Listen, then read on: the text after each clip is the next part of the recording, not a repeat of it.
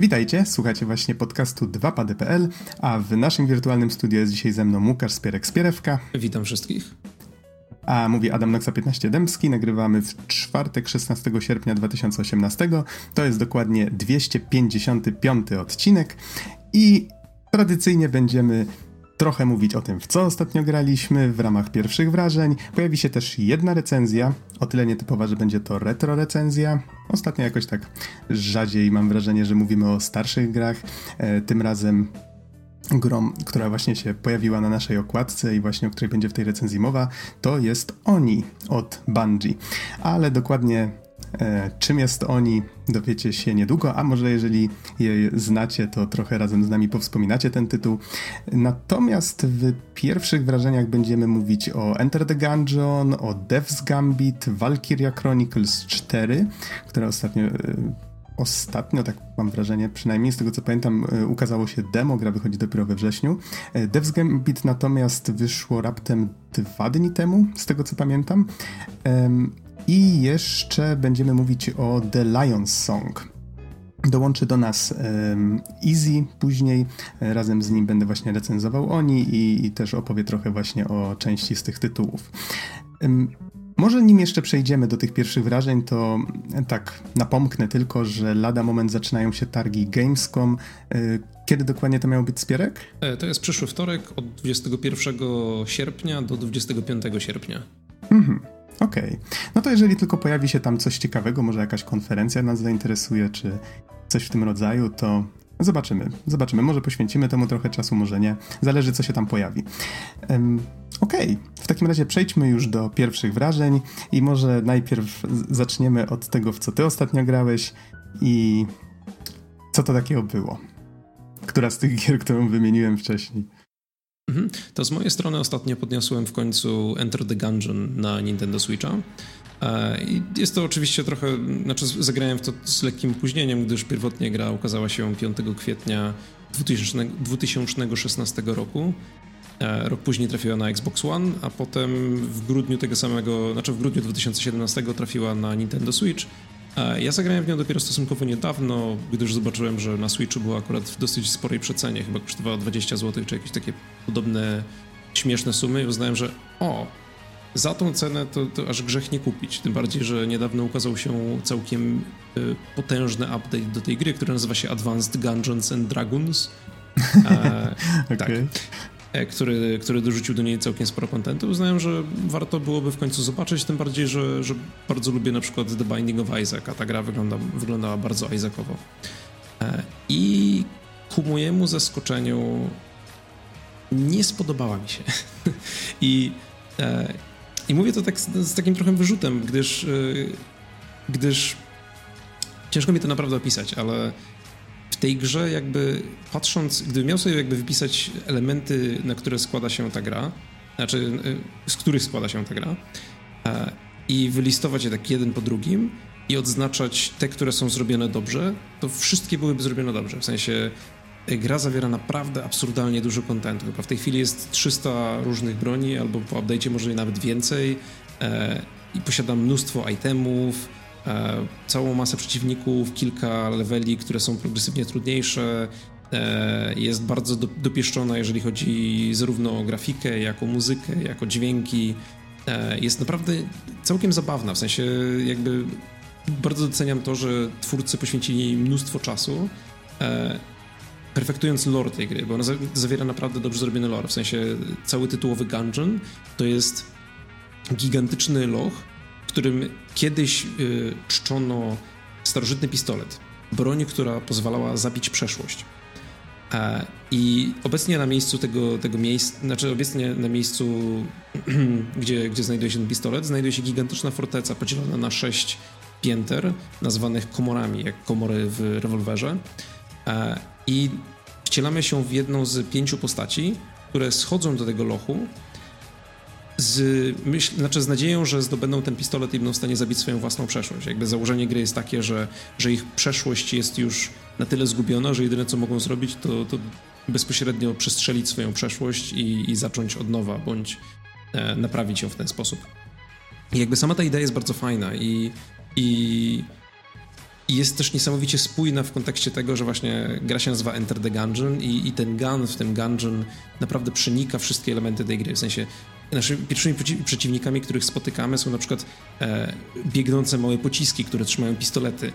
E, są nawet różne typy pocisków. W sensie jest standardowy typ pocisku, e, który, który biega z małym rewolwerkiem, ale jest też na przykład pocisk, który wygląda jak... E, jak łuska od strzelby i on biega z małym shotgunem i strzela jak shotgun.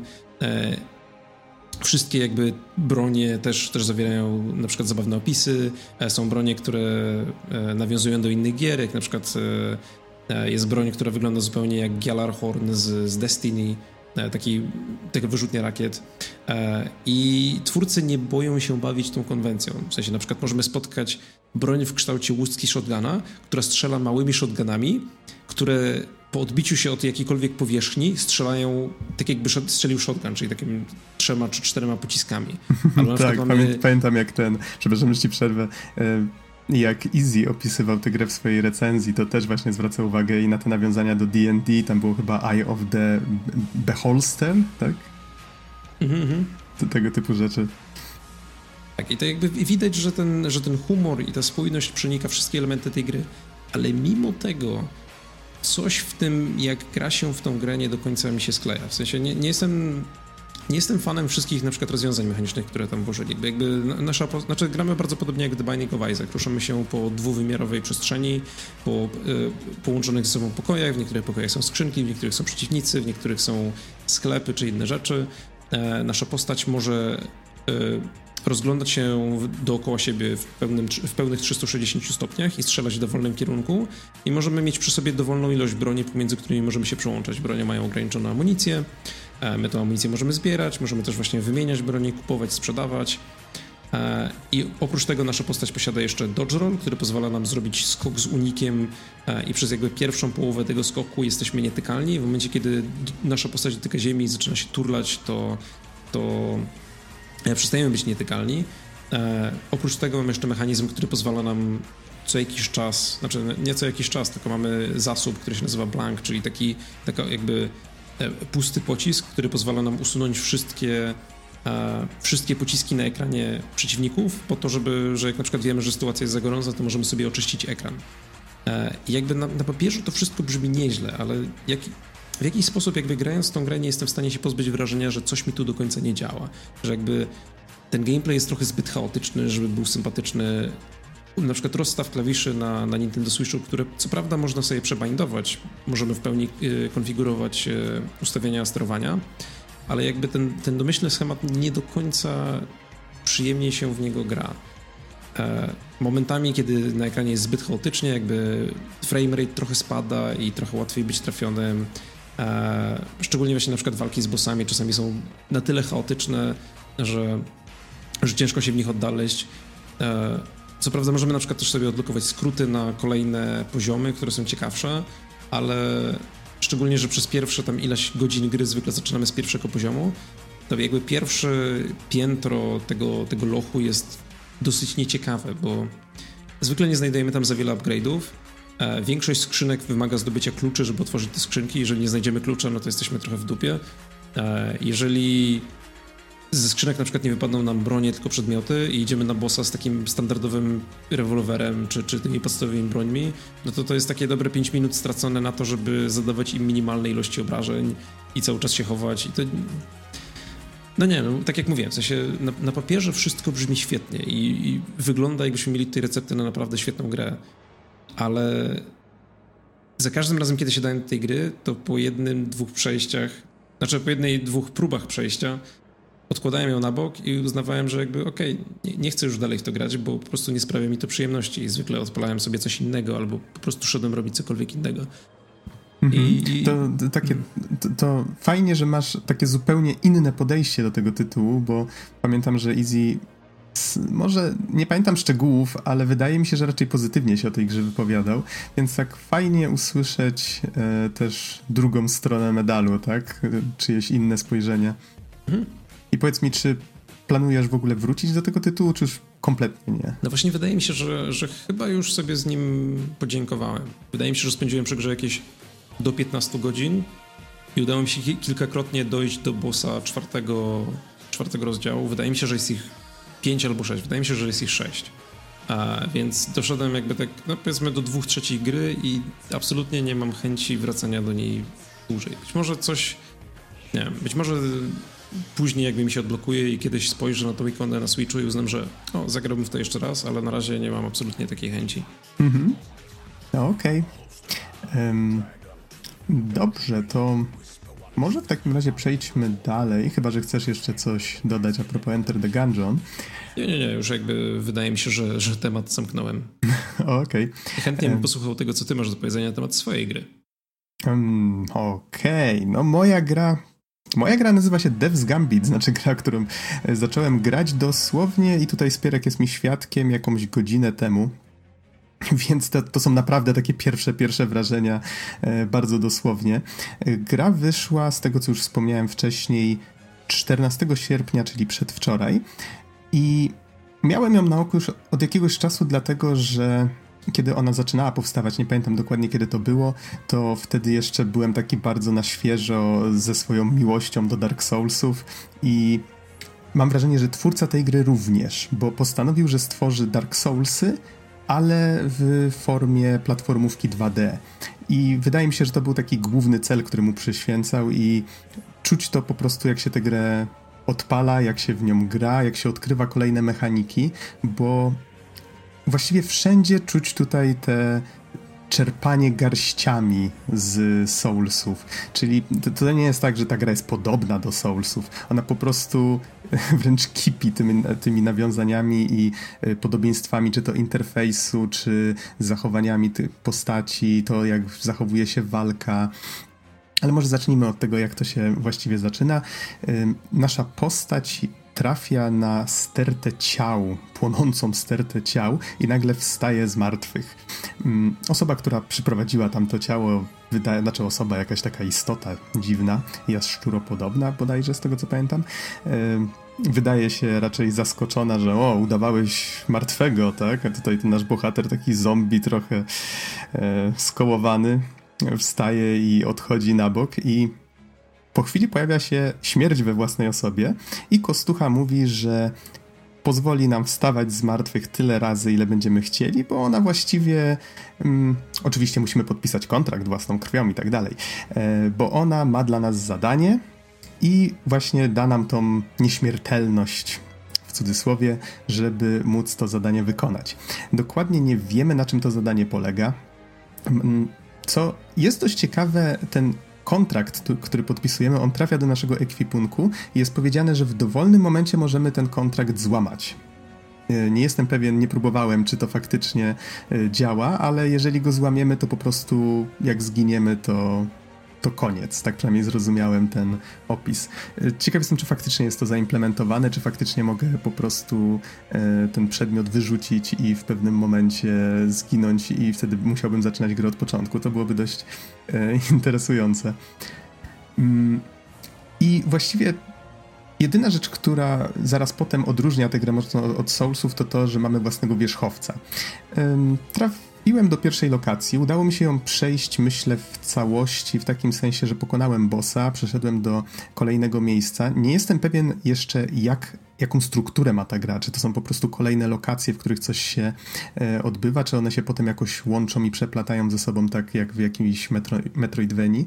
E, na razie to wszystko raczej wydaje się być dość liniowe, ale z takimi odnogami w podobnym trochę stylu właśnie jak w Soulsach, czyli że mamy pewno, pewne miejsce, w tym przypadku jest to coś w rodzaju takiego e, lasu z klifami, mm, wszystko w takiej raczej jesiennej kolorystyce, gdzieś tam jakieś dziwne zwierzęta chodzą w tle, e, gdzieniegdzie możemy im skoczyć na grzbiety, dzięki temu dostać się powiedzmy do jakichś trudno dostępnych przedmiotów. I właśnie tutaj zaczynają się mnożyć te podobieństwa, czyli to, że te przedmioty to są jakieś powiedzmy albo jakieś rzeczy, które możemy na siebie założyć, albo coś, co możemy wykorzystać i to czasami właśnie gdzieś tam leży na gzymsie, świeci sobie tylko taki świetlik, że wiemy, że tam możemy się dostać, ale nie wiemy na przykład jak.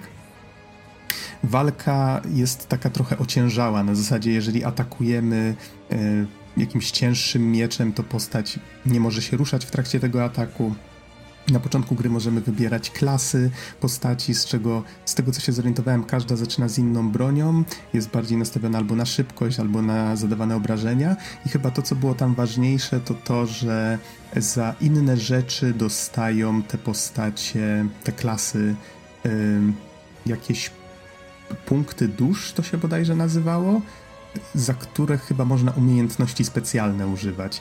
Więc w przypadku klasy y, takiej bazowej y, żołnierza, jeżeli dobrze pamiętam, jaką wziąłem, no to tam dostawało się te punkty za samo blokowanie ciosów, czyli właściwie taką najprostszą czynność. No właśnie, mamy blokowanie, jest tarcza, czyli też coś, co się bardzo z Soulsami y, kojarzy. Wydaje mi się mimo wszystko, że gra jest trochę bardziej dynamiczna, czyli postać się szybciej porusza, możemy przede wszystkim skakać i robić ataki z wyskoku. No. Wydaje mi się, że to jest trochę jakby, jest to trochę wymagane, zważywszy na to, mm-hmm. że dwa wymiary dają dużo mniej swobody niż trzy wymiary.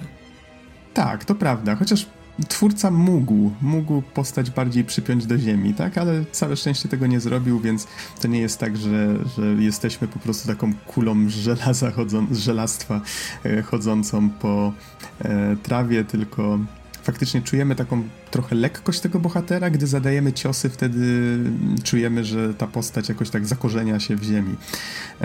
No ale tak jak mówię, po pół godziny gry to nie za bardzo jeszcze mogę to wyczuć. Nie wiem, czy to właśnie dobrze, czy źle, czy są jakieś, czy będą jakieś momenty, w których będzie mnie to denerwować. Na razie dość przyjemnie mi się to eksplorowało i kilka takich trudniejszych walk właśnie odbyłem, jedną z bossem. Mam wrażenie, że na początku gry, jak poziom trudności nie jest jakoś tak szczególnie wygórowany, jeżeli ktoś miał do czynienia już z tego typu grami. Za to, to co jest fajne, to to, że twórca stara się, żeby ciągle działo się coś ciekawego, czyli raptem pół godziny, a tu już miałem kilka rozmów z en pe cami, czy tam właściwie jednym en pe cem przewijającym się. Przed walką z bossem poznałem właśnie jakieś dwie kolejne postacie, które domyślam się, że są ważne fabularnie. Już się dowiedziałem, że moje czyny będą miały konsekwencje, których nie jestem w stanie teraz pojąć i tak dalej, więc jest to dość intrygujące fabularnie. Na razie świat jest budowany w ten sposób, że nie wiem o co chodzi, ale jestem ciekaw i chciałbym to odkryć. No i ta eksploracja wydaje mi się, że jest też całkiem tak przyjemnie zrobiona. Pojawiają się takie bezpośrednie czasami nawiązania właśnie do e, Soulsów i tego, co w tamtej serii nas spotykało, czyli na przykład e, wielkie schody przede mną, zbliżam się do nich, nagle słyszę za sobą ryk smoka, smok przelatuje tylko i dmuchnięciem ognia zgarnia wszystkich przeciwników, którzy stali na tym, e, na, na tych schodach i to jest właściwie taka scena wyciągnięta jeden do jednego, chyba jeszcze nawet z Demon Souls, żeby było śmieszniej. E, no, więc myślę, że To, to jest gra zrobiona właśnie z miłości do tej serii. Jeżeli ktoś grał w tamte gry, to myślę, że może spróbować i zagrać w te. Z tego co widzę, można, w... może zobaczę na oficjalnej stronie, widzę, że jest dostępna na Steamie, Gogu i P S cztery według o, oficjalnej strony i widzę, że na tych dwóch pierwszych sklepach można ją dostać za siedemdziesiąt dwa złote bez grosza. I co prawda widziałem dzisiaj, że na Steamie recenzje są mieszane, ale nie zdążyłem do końca wyczytać dlaczego. Tak tylko rzuciłem okiem na szybko, widziałem, że część osób zwraca uwagę na jakieś takie techniczne detale, czyli powiedzmy coś tam z dźwiękiem, że nie można dostosować, czy z mm, przebindowaniem kontroli. No, w moim przypadku grałem na padzie i na razie nie zauważyłem, żeby to było jakoś niewygodne. Nie jestem pewien właśnie, jak to się sprawdziłoby na myszce i klawiaturze. Ym... Niemniej na razie nie zauważyłem, żeby było coś takiego, co by mi mocno nie pasowało. To właściwie tyle, no. Z takich moich pierwszych wrażeń. Um, czy chciałbyś, Spierek, może o coś zapytać a propos Death's Gambit, czy lecimy dalej? Nie, wydaje mi się, że możemy lecieć dalej. Już trochę się rozwinęliśmy, więc... A no właśnie, a tu jeszcze trochę tematów. Um, Teraz przejdziemy do materiału, który nagrałem wcześniej z... czy właściwie dwóch materiałów, które nagrałem wcześniej z Izzym i pierwszy z nich to będą pierwsze wrażenia Izzy'ego z dwóch gier, czyli Valkyria Chronicles cztery, konkretnie z demka, bo pełna wersja będzie e, niedługo, w, we wrześniu, jeżeli dobrze pamiętam, i z gry, która nazywa się The Lion's Song, nie tak nowej, jak się okazało, ale dopiero niedawno wyszła na Switchu, a potem recenzja gry Oni.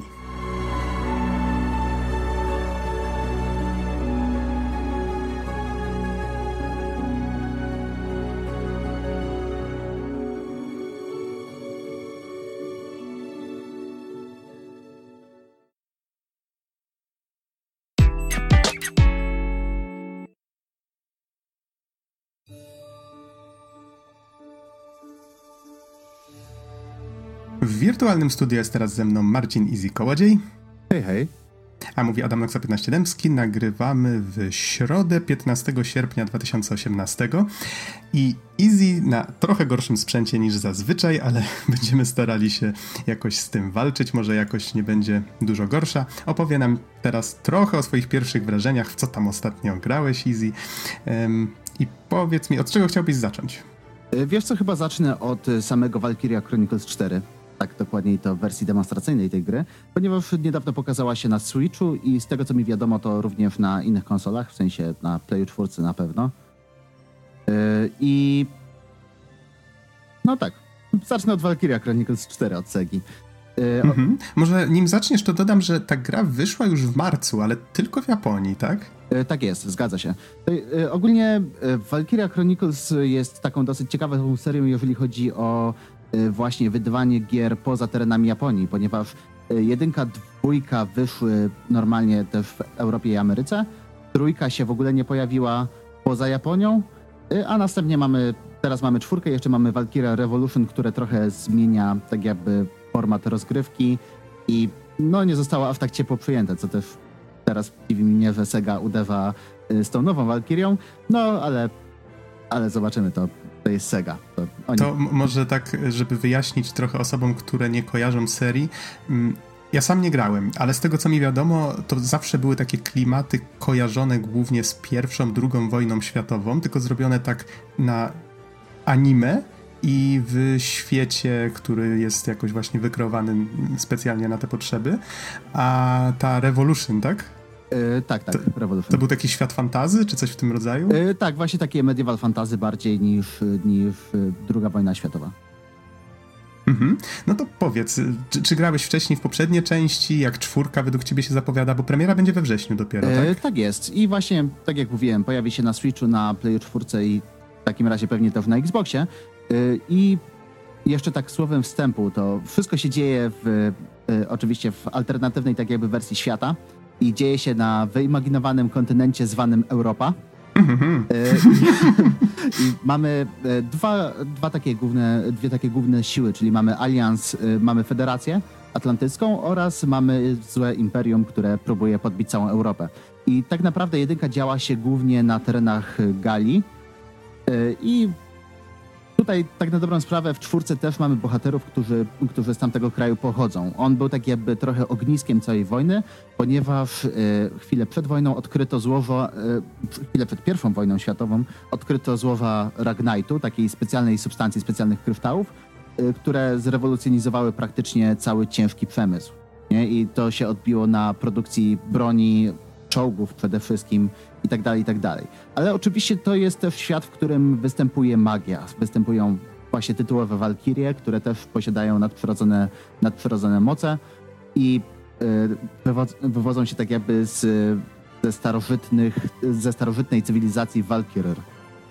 Yy, I tak naprawdę samo Valkyria Chronicles jest yy, taktycznym er pe gie em, tylko yy, w ciekawy sposób łączącym tak jakby Yy, właśnie taki widok taktyczny, gdzie mamy rozgrywkę podzieloną na tury. Każda tura to jest ileś ko- yy, command pointów, które możemy po prostu rozdzielić między yy, jednostki, które mamy aktualnie na polu bitwy i tak naprawdę yy, każda tura, yy, w każdej turze możemy wybrać dowolną jednostkę i się zacząć nią ruszać. I wtedy kamera się przełącza na taką z trzeciej osoby zamiast typowej mapy taktycznej i po prostu biegniemy przed siebie i podczas ataku zatrzymujemy się, celujemy i wtedy tak jakby nasza jednostka daje kilka strzałów i to jest koniec tury. Tylko żeby było ciekawiej, w trakcie jak my się ruszamy, przeciwnicy mogą kontratakować i mogą strzelać w nasze jednostki, więc tutaj musimy uważać odpowiednio, gdzie biegniemy i czy przypadkiem nie jesteśmy narażeni na ostrzał wroga. Yy, oprócz tego mamy yy, tak naprawdę bardzo dużo takich mniejszych mechanik. Od yy, typowego, yy, typowych kilku rodzajów jednostek, czyli piechota, piechota przeciwpancerna i pojazdy. I oczywiście takie typowe zależności papier, kamień, nożyce, że biją się nawzajem. Do tego mamy dodatkowe jednostki typu y, operatorów moździerzy, inżynierów, którzy y, uzupełniają nam amunicję i potrafią leczyć y, i tak dalej, i tak dalej. Y, więc tak naprawdę tutaj tak jakby na sam gameplay składa się y, bardzo dużo różnych mniejszych i większych systemów. Tak jak sama walka jest, jest bardzo mało losowa, szczerze powiedziawszy. W sensie rzeczywiście mamy, to, jak celujemy, to wtedy mamy celownik i tak jakby zaznaczoną strefę dookoła, gdzie mogą polecić nasze, nasze strzały, ale przy odpowiednim planowaniu potrafimy rzeczywiście nie, nie zawierzać losu całej wojny, prawda, generator- generatorowi losowemu, co według mnie jest bardzo fajnym aspektem. W sensie te bitwy naprawdę są przewidywalne, jeżeli chodzi tak jakby o, wy- o wynik, jeżeli tylko dobrze planujemy. I właśnie też odnośnie celowania, jak celujemy, to wtedy celując w ciało zadajemy mniej obrażeń, celując w głowę zadajemy trochę więcej. Wybierając jednostki, które będą na polu bitwy, musimy pamiętać zawsze o tym, jak je dobierać, bo niektórzy bohaterowie bardziej się ze sobą lubią, wchodzą w interakcje, mogą wtedy atakować razem, a do tego mają specjalne tam cechy osobowości, które wpływają na, na zmianę statystyk podczas samej tury. I właśnie cały ten system jest naprawdę mega fajny, mega, mega się nim jaram. Jeszcze y, grałem w Valkyrie Chronicles jeden i dwójkę trochę, dwójka wyszła na P S P K y, i później jeszcze trochę w trójkę, ale bardziej się y, bardziej się tam zająłem tak naprawdę czytaniem i czytywaniem w całą historię i cały lore, ponieważ był taki mroczny i y, pokazywał wojnę od trochę, trochę innej strony i tutaj też mam nadzieję, że w czwórce takie wątki się pojawią. I y, tak naprawdę wow, nie? To jest demo, które ograłem i zajęło mi w całości tam z małym grindowaniem, y, grindowaniem expa czy tam kasy, zajęło mi trzy i pół godziny. Demko? Tak, samo demko. Uhuhu. Y, więc naprawdę tam dzieje się dużo, jeżeli chcecie zobaczyć, to rzeczywiście tam i obczajcie sobie całkiem nieźle walkę, y, zarówno taką zwykłą, tutorialową, jak i y, misje, gdzie mamy specjalne zadania do wykonania i specjalne warunki wygranej.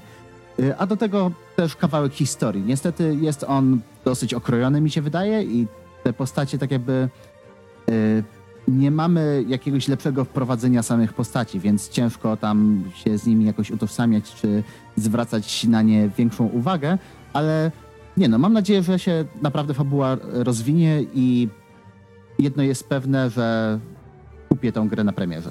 Mhm. Jeszcze takie pytanie, na jakiej platformie grałeś? Bo widzę, że to będzie premiera we wrześniu na P S cztery, Switch, e, Xbox One, P C, czyli w sumie na wszystko, tak? A ty w jaką wersję grałeś?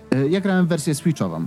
A, i okay. Jeszcze chciałbym dodać, że jak zagracie teraz w demo, to po skończeniu go tak naprawdę możemy zapisać grę i chyba tak jakby przeniesie się właśnie stan samego dema do już gry właściwej. To jest prolog i dwa rozdziały gry. A do tego jeszcze dostaniemy jakieś dodatkowe itemki do, do użycia później w kampanii. O, to bardzo przyjemna rzecz. Jeszcze jedno pytanie mi się nasunęło. Czy trzeba znać poprzednie części, żeby zagrać w czwórkę i zrozumieć, co się dzieje? To znaczy, tak naprawdę to nie. W sensie, y, oczywiście teraz mamy tylko te dwa rozdziały, więc tego nie ma aż tak dużo, ale mamy trochę materiałów do poczytania, które tak jakby wprowadzają nas w całą historię, w takim sensie y, taki kodeks, powiedzmy, gdzie mamy wszystkie informacje, ale przede wszystkim to musimy wiedzieć o tym, że to jest alternatywna wizja drugiej wojny światowej. Mhm. A ostatnie pytanie może czy, też związane z tym poprzednim, czy bohaterowie to są nowe postacie, czy pojawiały się już wcześniej? To są zupełnie nowe postacie. Wydaje mi się, że gdzieś tam na materiałach promocyjnych było, że pojawiną się starzy bohaterowie, ale nie jestem pewien. Mm-hmm. Okej, okay, okej. Okay. No to jeżeli o to chodzi, to ja już nie mam więcej pytań na temat Valkyrie Chronicles cztery, ale widzę, że grałeś w jeszcze jedną grę, która nazywa się The Lion's Song, czyli pieśń lwa, tak? Tak jest. I to są zupełnie odmienne klimaty niż Valkyria Chronicles. Też ogrywałem to na Switchu. Pomimo tego, że jeszcze jest na innych platformach, na pewno jest na P C-cie, ale nie wiem jak zresztą. Mógłbyś mnie wspomóc? Właśnie tutaj widzę na Giant Bomb, że jest P C i Switch, ale więcej nie ma wymienionych. I premiera okay. to był e, lipiec, początek lipca. Y, tak, więc... Yy, mamy na P C i na Switcha. Od razu tutaj też powiem, że yy, to jest taka narracyjna gra point and click yy, i jest też epizodyczna. Są cztery epizody które tam w mniejszy lub większy sposób się łączą. I pierwszy epizod jest do ogrania za darmo na pewno na pewno na Steamie, ale nie jestem pewien jak na eShopie. Mhm. To co możesz powiedzieć o tej grze, bo przyznam szczerze, widziałem chyba jej zwiastun, po obrazkach i samym zwiastunie najbardziej ona się kojarzy po takiej stylistyce, która pełno sepi jest w tej grze, czyli wszystko jest takie brązowawe. Tak i szczerze mówiąc, to jest naprawdę bardzo taki ładny pixel art. Nie? W sensie, rzeczywiście, je, sepia jest dominującym kolorem i to myślę, że trochę pasuje do klimatu, bo to jest yy, tak jakby tłem wszystkich wydarzeń, wszystkich epizodów yy, jest Austria lat dwudziestych i to są cztery odrębne historie, czterech różnych bohaterów, yy, artystów, którzy tak jakby przez, w różny sposób znajdują natchnienie i tak jakby sposób wyrażenia, wyrażenia siebie. Mhm. Pierwszy epizod opowiada o, o młodej studentce, kompozytorce, która właśnie, yy, która za zadanie ma tydzień dokończyć swoją kompozycję, która zostanie przedstawiona na recitalu. I nie chcę zbyt dużo tutaj spoilerować, ale właśnie to, co mi się bardzo podoba w The Lion's Song jest to, że yy, mechanika... Aktualnie rozegrałem dwa epizody i w każdym z nich mechanika związana właśnie z tym procesem twórczym była odmienna, była, była inna i y, bardzo ładnie się komponowała właśnie z y, samą narracją. W sensie jakieś takie odnajdywanie dźwięków w dźwiękach przyrody, próba skupienia się na pracy twórczej przez wygłuszanie niektórych y, właśnie niektórych przeszkadzających elementów otoczenia. I gra mnie naprawdę zaintrygowała. Odpaliłem ją tak na chwilę, stwierdziłem, mmm, dobra, mam na Switchu, już chwilę leży, ale przydałoby się w końcu odpalić. Tak, kończyłem pierwszy epizod i rzeczywiście jest taki taki trochę filsowy, nie? W sensie takie pozytywne emocje wzbudza w człowieku. Później jeszcze zagrałem drugi epizod i stwierdziłem, że wow, to jest naprawdę fajna przygodówka. To prawda, nie ma tam zbyt dużo takich bardzo ciężkich zagadek logicznych, jest liniowa, totalnie liniowa i nie mamy zbytniego, tak, tak jakby zbytniego wpływu na, na to, jak to się skończy. Znaczy, nie, dobrze, może tutaj źle powiedziałem. Mamy, nie mamy do wyboru różnych ścieżek. Możemy tylko przez podejmowane decyzje zmieniać, zmieniać to, jak się historia skończy i co się dokładnie stanie. Ale oprócz tego jest, jest dosyć liniową grą. Tak czy siak myślę, że myślę, że chciałbym ją polecić, nawet już po tych dwóch epizodach. Ale najpierw, skoro i to tak mamy dostępne pierwsze, y, pierwsze epizody za darmo, warto zobaczyć i przekonać się na własnej skórze. Według mnie warto dać y, tej grze, y, warto dać szansę, bo nieczęsto spotykamy takie, takie point and clicky, bardzo mocno nastawiony na narrację. Mm-hmm. To ja może się poprawię, bo zbadałem sprawę dokładniej i widzę, że pierwszy epizod ukazał się siódmego lipca dwa tysiące szesnastego, czyli dwa lata temu. Czwarty epizod, czyli ostatni, pojawił się rok później, trzynastego lipca dwa tysiące siedemnastego. Wtedy gra pojawiła się już nie tylko na Steamie, ale też na Gogu w całości, wszystkie cztery epizody. W obu sklepach widzę, że gra jest dostępna za trzydzieści pięć dziewięćdziesiąt, no trzydzieści sześć złotych bez grosza. E, powiedz mi, e, ile ona kosztuje na Switchu? Tak z ciekawości? Yy, nie wiem. No pewnie trochę drożej, jak to zwykle bywa. Um, i, i, tak, mm. ale d- dalej myślę, że to jest kwota, którą warto zainwestować, jeżeli y, rzeczywiście jesteście zainteresowani y, taką bardziej... Zamiast obejrzeć sobie po prostu serial na Netflixie, to myślę, że warto pograć w tą gierkę, bo te epizody nie są długie, to jest, nie wiem, myślę, że czterdzieści pięć minut na epizod, plus minus, ale jest bardzo ładnie, jest nieźle animowany, oprawa audio jest naprawdę bardzo dobra i warto Czyli spróbować. Dla fanów point and click i gier skupiających się na emocjach i przekazywaniu pewnych wartości? Tak jest, zgadza się. Okej, okay, brzmi zachęcająco. No dobrze, ja już więcej pytań nie mam. Wydaje mi się, że to jest dobry moment, żeby ruszać dalej i może zaprośmy już naszych słuchaczy na recenzję, taką retro recenzję, dość wspominkową, którą przygotowałem dla was razem z Izim, a będzie to recenzja gry Oni.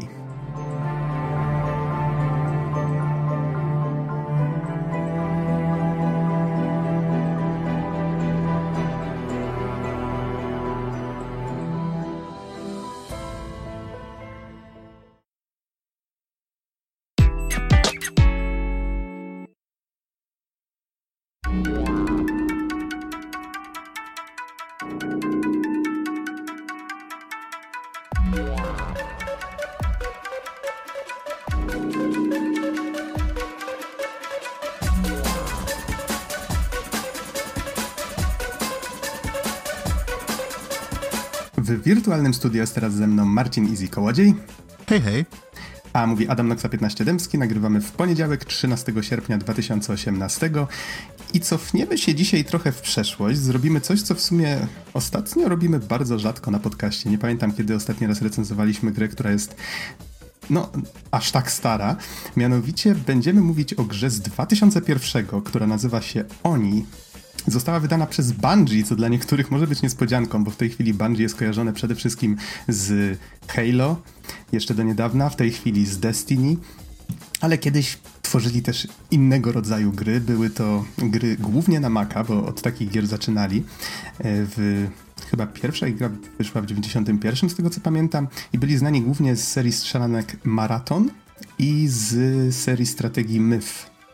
No i w styczniu dwa tysiące pierwszego wypuścili grę, która nazywa się Oni. Była to gra stworzona przez Bungie West. Właściwie było to nowe studio, które wchodziło w skład Bungie i była to ich jedyna gra, jaką stworzyli. Była to g- gra akcji singleplayerowa, która łączyła w sobie walkę wręcz i strzelankę T P P. E, ona wyszła na peceta, w takim sensie, że można w nią zagrać na Windowsie, można w nią zagrać na Macu, a w przypadku konsol wyszła na PlayStation dwa i ciekawostka, tę wersję wydało Rockstar Canada. Znaczy wydało i, i stworzyło te, te konwersje. Ehm, no i właściwie z takich ciekawostek, które tutaj można jeszcze dodać, to to, że w dwutysięcznym Bungie zostało wykupione przez Microsoft i wtedy Take-Two Interactive, które już wtedy posiadało dwadzieścia procent udziałów w studiu, otrzymało prawa do marki Oni. No, w tej chwili nic się z tą marką nie dzieje. Myślę, że wielu fanów chciałoby, żeby coś się działo, ale myślę, że do tego tematu jeszcze przejdziemy, przejdziemy później. Wiązało się z tym to, że pracownicy Bungie, oni już wtedy wszyscy musieli przechodzić do nowego studia Microsoftu, no albo mogli też odejść, więc jakby prace nad Oni w pewnym momencie weszły w takie stadium, że musieli bardzo się nad tą grą śpieszyć, o czym w sumie czytałem dopiero niedawno, więc było to dość interesujące, nigdy o tym nie wiedziałem, że tak właśnie wyglądały kulisy powstawania tej gry, a sam miałem z nią styczność już lata, lata temu. Ostatnio naszła mnie po prostu taka ochota, żeby do tego wrócić. Stwierdziłem, że hmm, w sumie nie grałem już od dawna w nic podobnego i ciężko mi znaleźć właśnie takie coś podobnego do Oni, dlatego stwierdziłem, że zagram w to, grając stwierdziłem, że hej, w sumie dlaczego nie moglibyśmy zrobić recenzji? Okazało się, że Izzy z naszej redakcji też grał w tę grę wcześniej, z tego co mi Izzy mówiłeś, przeszedłeś ją całą, ale już niewiele pamiętasz i ostatnio troszeczkę sobie ją odświeżyłeś, czy tak? E, tak jest, e, właśnie skończyłem ją jakieś paręnaście lat temu, nie? Jeszcze mam, cały czas mam oryginał, oryginalną kopię u siebie w domu y, i mówiąc, będę musiał ją jakoś wyciągnąć, ale właśnie śmieszna sprawa z tym Oni, bo to jest taka gierka, wydaje się być dosyć niszowa, powiedzmy, i gdzieś tam już zapomniana, już, już gdzieś tam daleko w przeszłości, ale na przykład dzisiaj gadając ze znajomymi, których serdecznie w tym momencie pozdrawiam, tak mówię, no, no, dzisiaj będę nagrywał recenzję Oni. Oni, co? Tego Oni? Tego na peceta? Tego, gdzie się biegało tą laską? Wow, ale super, nie? I wszyscy mają pozytywne wspomnienia z tą grą. To jest... Nie spotkałem się wcześniej z czymś takim. O, no proszę, proszę. Bo moi znajomi na przykład nie kojarzyli tej gry. Podsunąłem ją im ostatnio, żeby właśnie posłuchać trochę ich opinii, ale jedną z nich tutaj przytoczę później, bo w sumie była dość ciekawa. Ale tak, to w sumie... jak się czyta w sieci o tej grze, to faktycznie ludzie z reguły wspominają ją bardzo pozytywnie. Co jest o tyle ciekawe, że jak się sięga po starsze recenzje, to widać, że ludzie widzieli wtedy pewne wady, ale no właśnie przez te szkiełka nostalgii te wady zanikają i zostają raczej te pozytywne rzeczy. Dlatego też Izzy jesteś takim moim bezpiecznikiem. To znaczy ja tu jestem szkiełkiem nostalgii, tak? A, a ty jesteś właśnie osobą, która trochę, mam nadzieję, tutaj będzie mnie trzymać w ryzach. Spoko, to ty będziesz tak patrzył nostalgicznie, a ja będę takim metakrytykiem. Bo od razu może wspomnę, że właśnie oni tak jakby na premierę spotkało się z dosyć ciepłym przyjęciem przez fanów, ale jeżeli chodzi o serwisy, o, znaczy się o gazety, o, o właśnie różne serwisy mm, takie okołogrowe, to niestety te oceny wahają się w okolicach siedemdziesiąt procent powiedzmy na Metacriticu. Miałem to zrobić trochę później, ale skoro już o tym wspomniałeś, to leży obok mnie numer C D Action, który ściągnąłem dzisiaj z półki, a właściwie wyssałem go z półki, bo się tak ze sobą zintegrowały. Jest to numer pięćdziesiąty ósmy z marca dwa tysiące pierwszego i otwieram go dokładnie na recenzji Oni, autorstwa McDrive'a, i tutaj jest napisane: takiej mieszanki walki wręcz z pozostałymi składnikami dobrego T P P jeszcze na rynku nie było. Według mnie nadal nie ma, no ale powiedzmy, że e, taka ciekawostka w sumie, tak patrzę właśnie, osiem na dziesięć dostało. Trochę wyprzedzamy fakty, ale zobaczmy, jak gra trzyma, e, trzyma się po tylu latach. Dobrze, to może zacznijmy od fabuły, czyli o co właściwie w grze chodzi, czym jest inspirowana. I tutaj nie da się ukryć, patrząc po materiałach, że przede wszystkim inspiracją jest anime. Gra nie była tworzona w Japonii, była to gra amerykańska, ale widać, że właśnie lata dziewięćdziesiąte, w których do Stanów trafiło Ghost in the Shell, Akira, właśnie takie klasyki anime. Ta popularność anime dopiero wtedy zaczęła się pojawiać na zachodzie i widać, że twórcy byli tym zainspirowani. W tym okresie właśnie, nie pamiętam, kiedy dokładnie to było, ale powstało Shogo, Mobile Armor Division, świetna strzelanka, też bardzo silnie inspirowana właśnie mecha anime, czy właśnie Oni jest bardzo inspirowane Ghost in the Shellem, czego twórcy nie ukrywają, nawet do tego stopnia, że przyznali, że nazwa Oni wzięła się stąd, że szukali japońskiego odpowiednika słowa ghost. I co prawda japoński jest dość skomplikowany i te ich słowa mają wiele różnych znaczeń, więc Oni można rozumieć jako demon, można to rozumieć jako potwór. I co ciekawe, twórcy budowali potem wokół tego słowa i tych różnych znaczeń i w fabule jest to trochę odzwierciedlone. No można się tutaj na różnych płaszczyznach doszukiwać właśnie, dlaczego gra się tak nazywa, a nie inaczej. Jest to dość e, interesujące, natomiast takich bezpośrednich nawiązań może do Ghost in the Shell, czy może nie tyle nawiązań, co e, takich wręcz bijących po oczach inspiracji, to... Może nie mówmy inspiracji, co po prostu czasami to są ordynarne zżyny, no nie oszukujmy się. Tak to wygląda, przynajmniej powierzchownie, przyznaję. Wiele osób właśnie mówi, że o, Ghost in the Shell rip-off. Yy, bo tak, mamy tutaj główną bohaterkę, która nazywa się Konoko i wcale nie jest to Motoko Kusanagi. Motoko, Konoko, można się pogubić. Obie mają podobny kolor włosów, różowy. Co prawda Motoko miała w gicie trochę ciemniejszy, no ale nieważne. Tego A, typu szczegóły. Fioletowy bardziej niż różowy?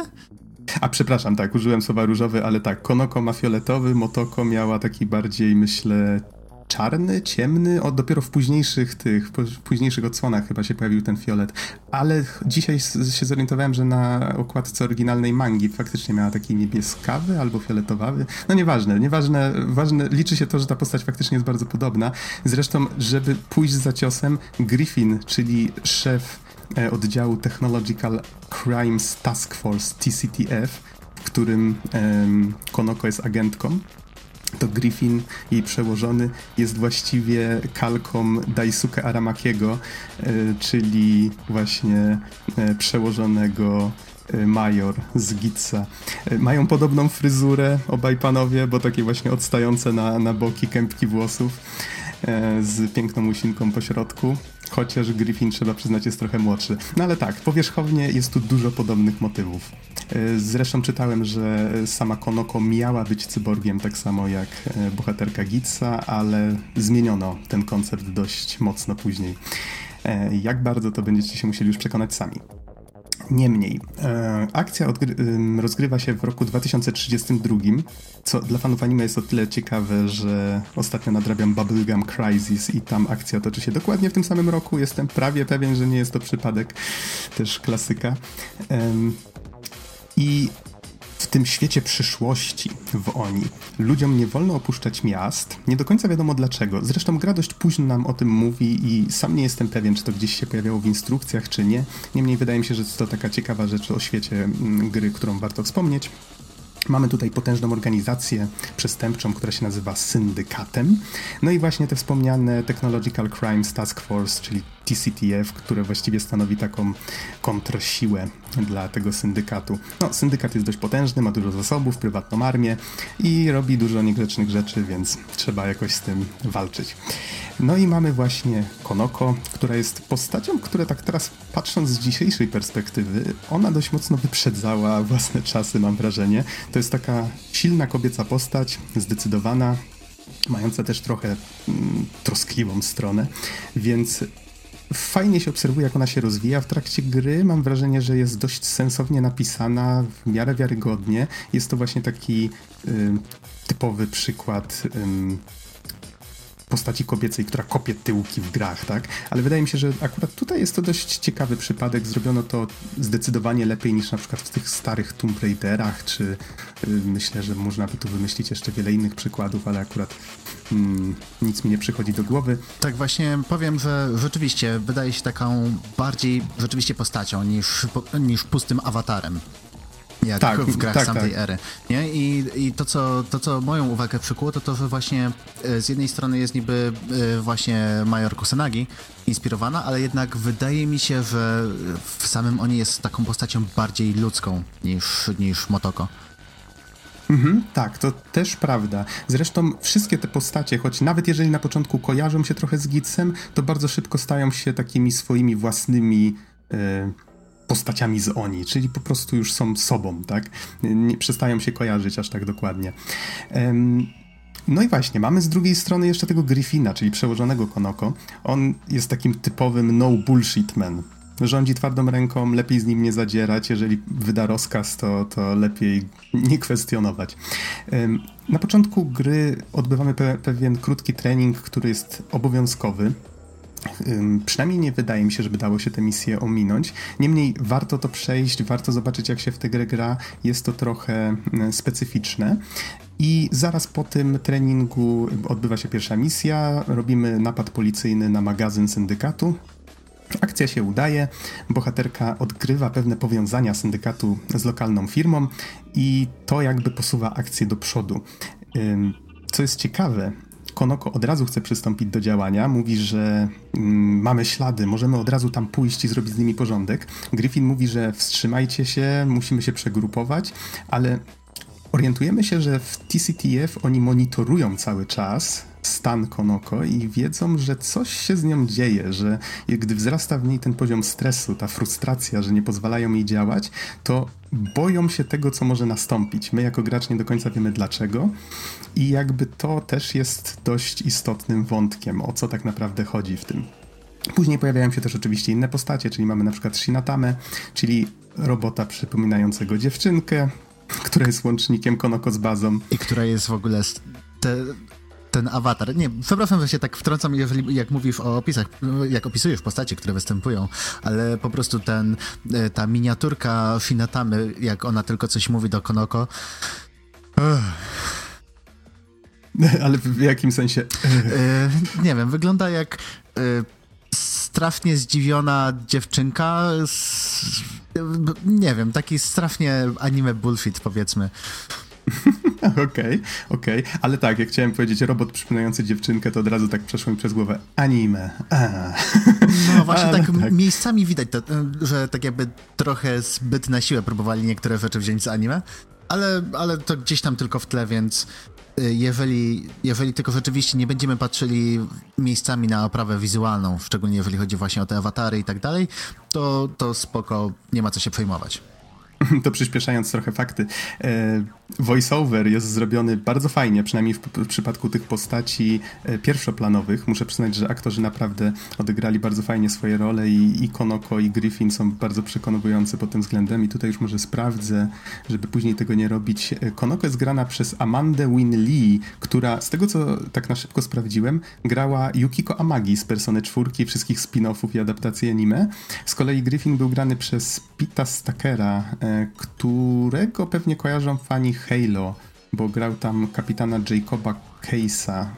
Ja grałem tylko w jedynkę i faktycznie był tam jedną z ważniejszych postaci, więc domyślam się, że fani tym bardziej go e, kojarzą. I z voiceoverem wiąże się inna taka sprawa, skoro już mówisz o takich śmiesznych rzeczach związanych z anime, że drugoplanowe postacie, przede wszystkim mam tu na myśli, nie wiem, może właściwie takie postacie tła, czyli przeciwników, o, te ich kwestie, które oni wypowiadają, są czasami tak zabawnie dziwne, złe, że aż ciężko uwierzyć, żeby to nie było zrobione celowo i, i na przykład, żeby przeciwnik powiedział "Don't let me hurt you" takim dziwnym, e, dziwnym, skrzykliwym głosem. Tak? They are so rzeczy. Bad that they are so good.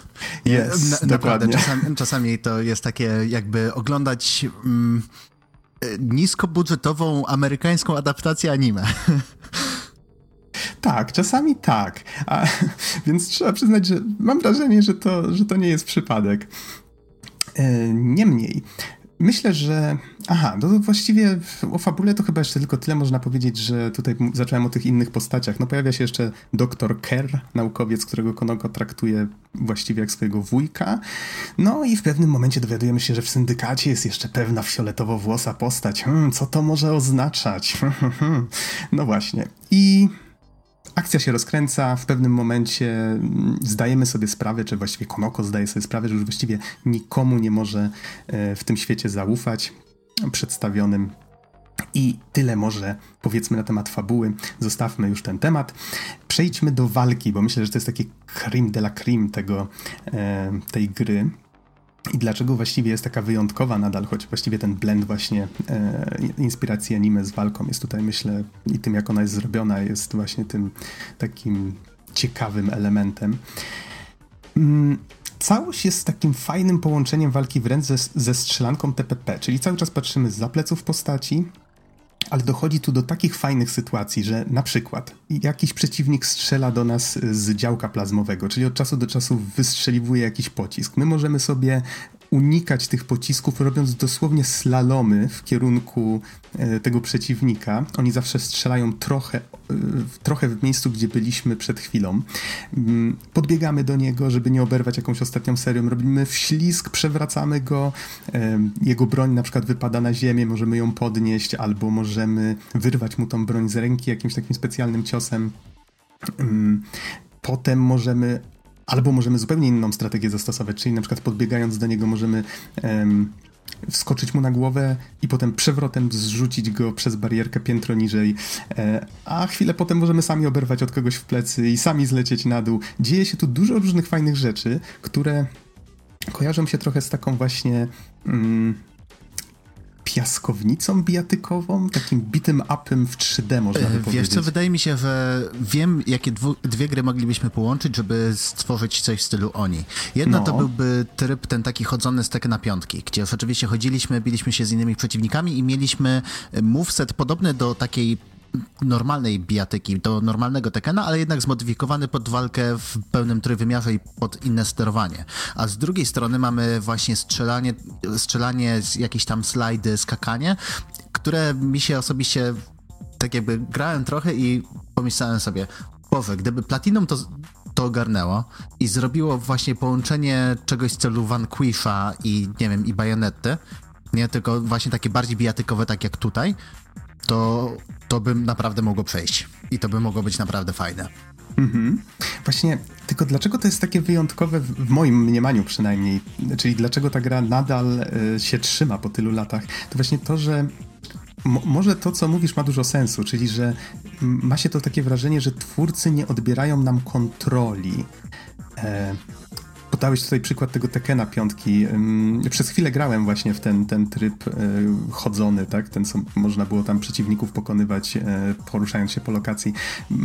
Może trochę tak, zresztą Oni trochę kojarzy się właśnie z taką bijatyką, bo twórcy ani nie pomagają nam za mocno, czyli tutaj m, przychodzi mi na myśl na przykład seria m, Arkham z Batmanem czy Assassin's Creed, gdzie właściwie wystarczy wskazywać tylko kierunek, naciskać jeden przycisk i postać sama fruwa między postaciami od jednej do drugiej, od jednej do drugiej. Yy, od czasu do czasu musimy nacisnąć jakiś drugi przycisk i to wszystko.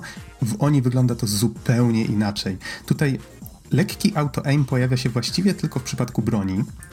Jeżeli chcemy wycelować na przykład w przeciwnika z, jakiegoś, z jakiejś plazmy albo czegoś innego, ale jeżeli atakujemy wręcz, to właściwie to my decydujemy, w którą stronę zadajemy cios i właściwie ten cios się wykonuje. Te animacje nie są tak jak w tej chwili w dzisiejszych grach aż tak mocno blendowane ze sobą nawzajem, więc twórcy nie starali się tak na siłę tego łączyć. Chodzi mi o to, że na przykład nie ma tutaj czegoś takiego, że y, mamy nakierowywanie się na przeciwnika, tylko walczymy, powiedzmy zadajemy cios i jeżeli on trafi powietrze, to trafi powietrze. Zrobimy przewrotkę, jeżeli ona trafi powietrze, to, to okej, okay, no po prostu spudłowaliśmy, tak? Czyli możemy zrobić na przykład podskok, nacisnąć w środku skoku shift, postać wtedy zrobi przewrotkę i wtedy stopami tak ląduje do dołu. Jeżeli lądując trafimy przeciwnika, no to super, no to udało nam się, tak? Czujemy satysfakcję, że trafiliśmy go. Z kolei w tych grach właśnie, które wymieniłem wcześniej, z reguły twórcy bardzo mocno nam pomagają, popychają wręcz tę postać, żeby ona trafiła te, tego przeciwnika lądując. I myślę, że to jest ten fajny element, coś co sprawia, że też te starsze Tomb Raidery na przykład gra się w nie zupełnie inaczej niż w te nowe, bo teraz Lara Croft czy tam Nathan Drake, oni zawsze chwytają tych wszystkich um, wystających fragmentów, tych gzymsów sami. Często właśnie ten skok, który wykonują, jest dalszy lub bliższy, w zależności... Gra właściwie sama to wykrywa, tak? A kiedyś musieliśmy sami określać odległość w Tomb Raiderach, w zależności od tego właśnie wiedzieliśmy, że jesteśmy w stanie szybko przeskoczyć tylko podwójną kratkę e, terenu. Tego typu archaizmy, które właściwie sprawiały, że te gry czasami nawet dzisiaj są całkiem fajne. I myślę, że oni właśnie te archaizmy swoje nadal nosi z dumą, można by powiedzieć. Wiesz co, mi się wydaje, że miejscami to potrafiło być irytujące. To znaczy akurat nie sama walka, tylko bardziej to skakanie i platformowe rzeczy, ale to może o tym za chwilę. Jeszcze to, o, o czym chciałem wspomnieć podczas samej, że podczas samej walki, oczywiście też mamy blok, tylko mamy tak jakby blok automatyczny i musimy w tym momencie, w momencie wyprowadzania ciosu przez przeciwnika, patrzeć na niego, patrzeć w jego stronę, bo jak nie, to po prostu oberwiemy, możemy zostać przewróceni i tak dalej. I właśnie mamy zarówno takie proste ciosy, jak i kombosy, które po prostu tam tak, w taki naturalny sposób, że tak powiem, się łączą i przechodzą jeden, jeden cios w drugi, typu tam piącha, piącha, noga. Ale oprócz tego mamy jeszcze combo endery, które tak naprawdę tutorial nam mówi, że jest coś takiego, ale chyba nawet nie tłumaczy, w jaki sposób to wykonać. Hmm, co, co dokładnie masz na myśli przez combo endery? Mam na myśli, jak na przykład kucasz, robisz podcinkę, drugą podcinkę, a potem tak jakby przy trzeciej podcince puszczasz shift, żeby wstać, to wtedy Konoko zaczyna się obracać i ma taki, taki spinning flying kick jak Ryu z, ze Street Fightera. A są takie rzeczy, ale mam wrażenie, że można je trochę prościej wykonać. To z, a, a może... No dobrze, nie pamiętam już dokładnej kontroli, ale tak, są takie ruchy. Warto przeczytać sobie dziennik, który jest w menu, bo one wszystkie są w tym dzienniku wymienione i mam wrażenie, że... I tutaj pewna rzecz, do której chciałem przejść później. Graliśmy z Izim w wersję, która jest zmodyfikowana trochę przez fanów, to jest tak zwane Anniversary Edition i mam wrażenie, że w tej edycji odblokowano wszystkie ciosy już od początku gry, że one w oryginale trochę się z czasem pojawiały, ale mam wrażenie, że jest to zmiana na lepsze. Zdecydowanie, że, że jak to wszystko ma się od razu dostępne, to jest i się tego łatwiej nauczyć i można sobie eksperymentować więcej od początku gry. Nie jestem pewien, czy mam rację tutaj, ale mam wrażenie, że, że tak, że coś takiego się zmieniło. Do tej Anniversary Edition jeszcze przejdziemy. Tak na szybko. Nie wiem, czy gra na P C wspiera pada, jeżeli ktoś byłby ciekawy. Wydaje mi się, że to wszystko było projektowane raczej z myślą o klawiaturze i myszy. Nigdy nie grałem w wersję na P S dwa, więc nawet nie jestem pewien, jak ta gra się sprawdza w tej wersji. Przycisków jest niewiele. Bardziej się liczy właściwie kierunek, w którym akurat jesteśmy zwróceni, z jaką prędkością się poruszamy, więc jest to raczej takie kontekstowe zachowanie, czyli na przykład jeżeli trzymamy do przodu i biegniemy i tuż przy przeciwniku naciśniemy kopniak, to możemy zrobić, okręcić się mu wokół szyi i trafić na przykład nogami kilka postaci wokół niego. Jeżeli zrobimy to samo, ale na przykład nie biegnąc, to stanie się coś zupełnie innego i go przerzucimy i tak dalej i tym podobne, więc... Fajnie, fajnie, że to tak działa. Jest to dość nietypowe. I, faj- I to, co wspomniałeś z blokiem, że jak stoimy po prostu w miejscu, to wtedy blokujemy. Też mi się to kojarzy dość mocno z bijatykami. No ale to może takie po prostu luźne skojarzenie. Wiesz co, to, to jak najbardziej, nie? Tym bardziej teraz na przykład tak jak mamy, mamy Tekena, mamy y, parę innych takich bijatyk, głównie, głównie trójwymiarowych, to rzeczywiście mamy tak zwany neutralny blok. Tylko tam nie musimy się martwić. Po prostu puszczamy pada i blokujemy, blokujemy wszystko jak leci. A tutaj właśnie tak jakby jest to połączone z celowaniem, w sensie musimy się patrzeć na przeciwnika i to naprawdę się sprawdza. Mi się podoba ta opcja. Mhm. Jest to o tyle proste, że myszką robi się to bardzo łatwo. Czyli kamera zawsze się obraca w stronę, w którą patrzymy e, za pomocą myszki, więc jest to wyjątkowo intuicyjne i dlatego sądzę, że było projektowane właśnie pod klawiaturę i mysz. E, Swoją drogą, jeszcze mm-hmm. chciałbym dodać, że sterowanie kamerą jest no niesatysfakcjonujące, powiedzmy, w sensie to takie opóźnienie na kamerze. Opóźnienie. Hmm. Wiesz, takie, że przesuwasz myszkę i dopiero po chwili tak jakby trochę bezwładności miała ta kamera, nie? To jest... Okej. Okay. Nie, nie zwróciłem na to uwagi, wiesz, może już po prostu się przyzwyczaiłem. Mnie to trochę irytowało, dosłownie tam grałem ten weekend, nie? I, i trochę mi to przeszkadzało na początku. To może rzeczywiście trochę przeszkadzać, ale da się przyzwyczaić. Jednak... Okej. Okay. No... Wiesz co, tak a propos ruchów, to może już skończmy taką myślą, którą właśnie kolega, który grał w tę grę po raz pierwszy niedawno, mi przedstawił, że to jest jedna, według niego to była jedna z tych gier, w których nie wystarczy wcisnąć X, żeby wyszło nam coś fajnego. I bardzo mi się spodobała ta myśl. W sumie jeszcze taką jedną rzecz można przytoczyć, to jak twórcy czasami fajnie z level designem łączą te zestawy ruchów, mianowicie czasami spotykamy miejsca, gdzie jest pełno czujników laserowych. A la M G S style, tylko że w tym przypadku musimy przeskakiwać przez te czujniki albo robić wślizgi pod nimi. Jest to o tyle fajne, że znając te wszystkie ruchy możemy robić bardzo fajne rzeczy i czasami modlimy się o to, żeby nie dotknąć żadnego z tych laserów, bo gra nie jest wcale taka prosta, nie ma zbyt często save'ów. Właściwie wszystko opiera się o checkpointach, które się pojawiają dość rzadko, ale myślę, że więcej o tym powiemy już za chwilę. Przejdźmy może do broni. O ciosach już powiedzieliśmy, o ruchach powiedzieliśmy, jest to wszystko całkiem fajne, nawet jeżeli niektórzy określają to mianem dość sztywnego, ale myślę, że ma to swój urok akurat w przypadku tej gry. Jeżeli chodzi o bronie, to są podzielone na dwa typy. Są balistyczne i są energetyczne. Te pierwsze to, jest, to są czerwone magazynki, te drugie zielone. Jeżeli znajdujemy jedne lub drugie, no to one mają swoje miejsce na... w naszym ekwipunku i od razu wtedy wiemy, że jeżeli podniesiemy broń czerwoną, no to na przykład wtedy dobrze by było mieć kilka tych czerwonych magazynków. Te bronie balistyczne to przede wszystkim jakieś zwykłe pistolety maszynowe, do zielonych zaliczają się właśnie te działka plazmowe, o których wspomniałem. Są też takie bardziej odjechane bronie, czyli na przykład do bodajże energetycznych zalicza się coś takiego, co przypomina po wystrzeleniu nagle zawisa w powietrzu taka kula, która emituje coś w rodzaju promieniowania i samo, sama się naprowadza na cel. I to działa w ten sposób, że przeciwnik to wystrzeliwuje, my do niego podbiegamy, zaczyna się walka, ktoś kogoś przewróci na ziemię, a ta kula cały czas leci, leci z takim charakterystycznym odgłosem, więc wiemy, kiedy się robi bardzo blisko. I... I, I my wiemy, że musimy się albo sami podnieść z ziemi, albo my staramy się przeciwnika powalić, żeby jakby ta kula przeleciała nad nim i go potraktowała tą śmiertelną dawką promieniowania. No, robi się emocjonująco w niektórych momentach, więc są dość nietypowe niektóre te pomysły na, na givery. Niektóre są zupełnie bezużyteczne, ale na przykład balistycznie jest taka railgunowa snajperka, która właściwie ma w magazynku tylko dwa strzały, ale powala większość przeciwników na strzał. Po prostu, jeżeli tylko jesteśmy celni, to właściwie gwarantowany kill. Mm. I jeszcze z, bronia, z brońmi wiąże się kilka ciekawych rzeczy, czyli na przykład nie możemy z nimi biegać. Naboi jest jak na lekarstwo, więc właściwie jest to tylko taka bonusowa strategia, coś, co trzymamy, mm, trzymamy w ekwipunku, bo możemy chować broń, yy, jedną tylko. I jeżeli mamy ją w kieszeni, no to wiemy, że to jest taka nasza karta przetargowa, jeżeli coś pójdzie gdzieś kiedyś nie tak. I warto jeszcze wiedzieć o tym, że jeżeli zmieniamy magazynek, to wtedy wszystkie naboje, które mieliśmy w magazynku, są wyrzucane, więc w sumie tak jak być powinno, tak, w rzeczywistości.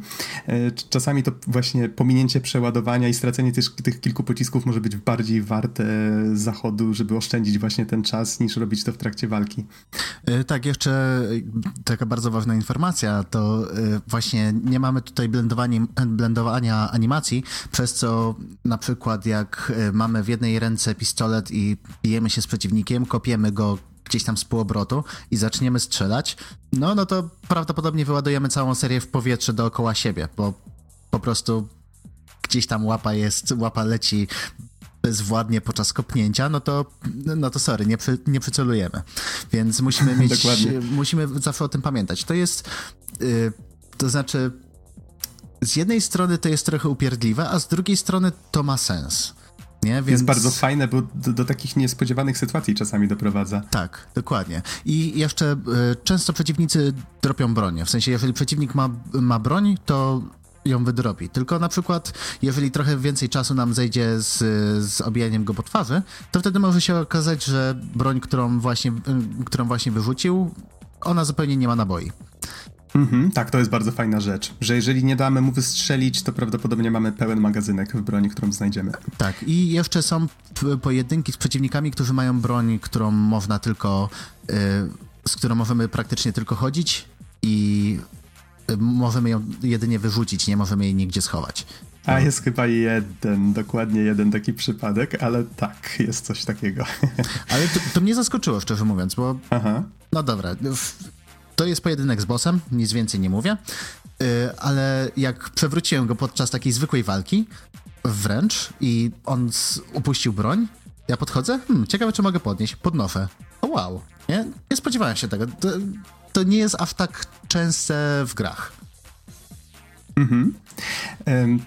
Lecąc dalej, żeby tutaj za długo nie siedzieć przy jednym temacie, bo jest w sumie jeszcze sporo rzeczy, o których chciałbym powiedzieć, czyli na przykład mamy znajdźki i te, w sumie po planszach jest sporo rzeczy poukrywanych, warto się rozglądać, czasami właśnie w takich dość niespodziewanych miejscach, gdzieś na belkach stropowych albo tego typu miejscach i jest to na przykład chwilowa niewidzialność, możemy się dzięki temu łatwiej zakrać za przeciwnika i dosłownie jest ruch, który jest dość trudny do wykonania, trzeba jednocześnie nacisnąć do przodu i kopniak, ale nie jest to takie proste jak brzmi i...